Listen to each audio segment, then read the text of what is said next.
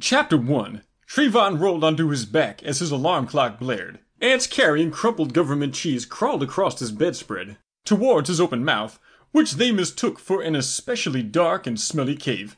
As Trayvon yawned, four ants and a chunk of cheese flew into his throat. Daylight struck his dark brown eyes as he coughed and rolled out of bed. Trayvon resembled the typical African American boy, if not a bit taller and more jaundiced than average. He washed his feet with Windex, then ate a bologna sandwich while urinating out of his bedroom window. After drying his feet on a dirty sock, he dressed in the last clean hoodie and pair of oversized jeans he could find. His alarm clock continued to blare as he dressed, then switched to a radio feed. A female announcer interrupted the newest number one rap single, P. Diddy's I Stole This Song from Notorious B.I.G.'s backlog after having him killed, and warned of growing tensions in the Middle East. Something is going to change, she insisted. Trayvon rolled his eyes and turned to face his bedroom door.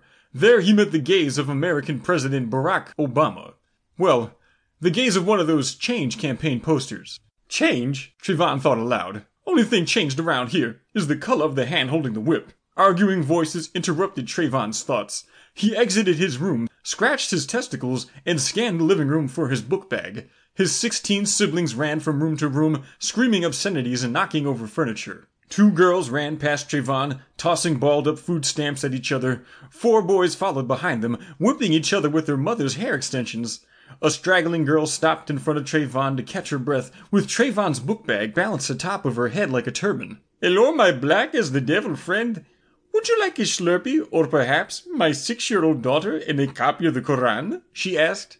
Don't be racist, Syphilidia. The sand monkeys and dotheads are two distinct groups of people with diverse cultures that are equally inferior to our own, Trayvon replied. He snatched the bag from Syphilidia's crown with his left hand. A tangled clump of her weave stuck to the zipper, and Syphilidia gasped as she sprinted away. Trayvon removed the purple dyed horse pubes, slung the bag over his shoulder, and shook his head. Somehow, despite the regular routine of his morning, something felt off. Trayvon's mother stopped him at the door as he prepared to leave for school, wiped a crust of crack rock from his face, and smiled. I heard Tracy talking in the hallway. Be sure to say good morning to your father before heading off, she whispered. Trayvon nodded and headed into the apartment complex hallway. Two African American men lay atop each other at the far end of the hallway. The man on the top laid lengthwise down the hall. The red, black, and green fur of his dogskin jacket hung loosely over his exposed, rotting plum like testicles.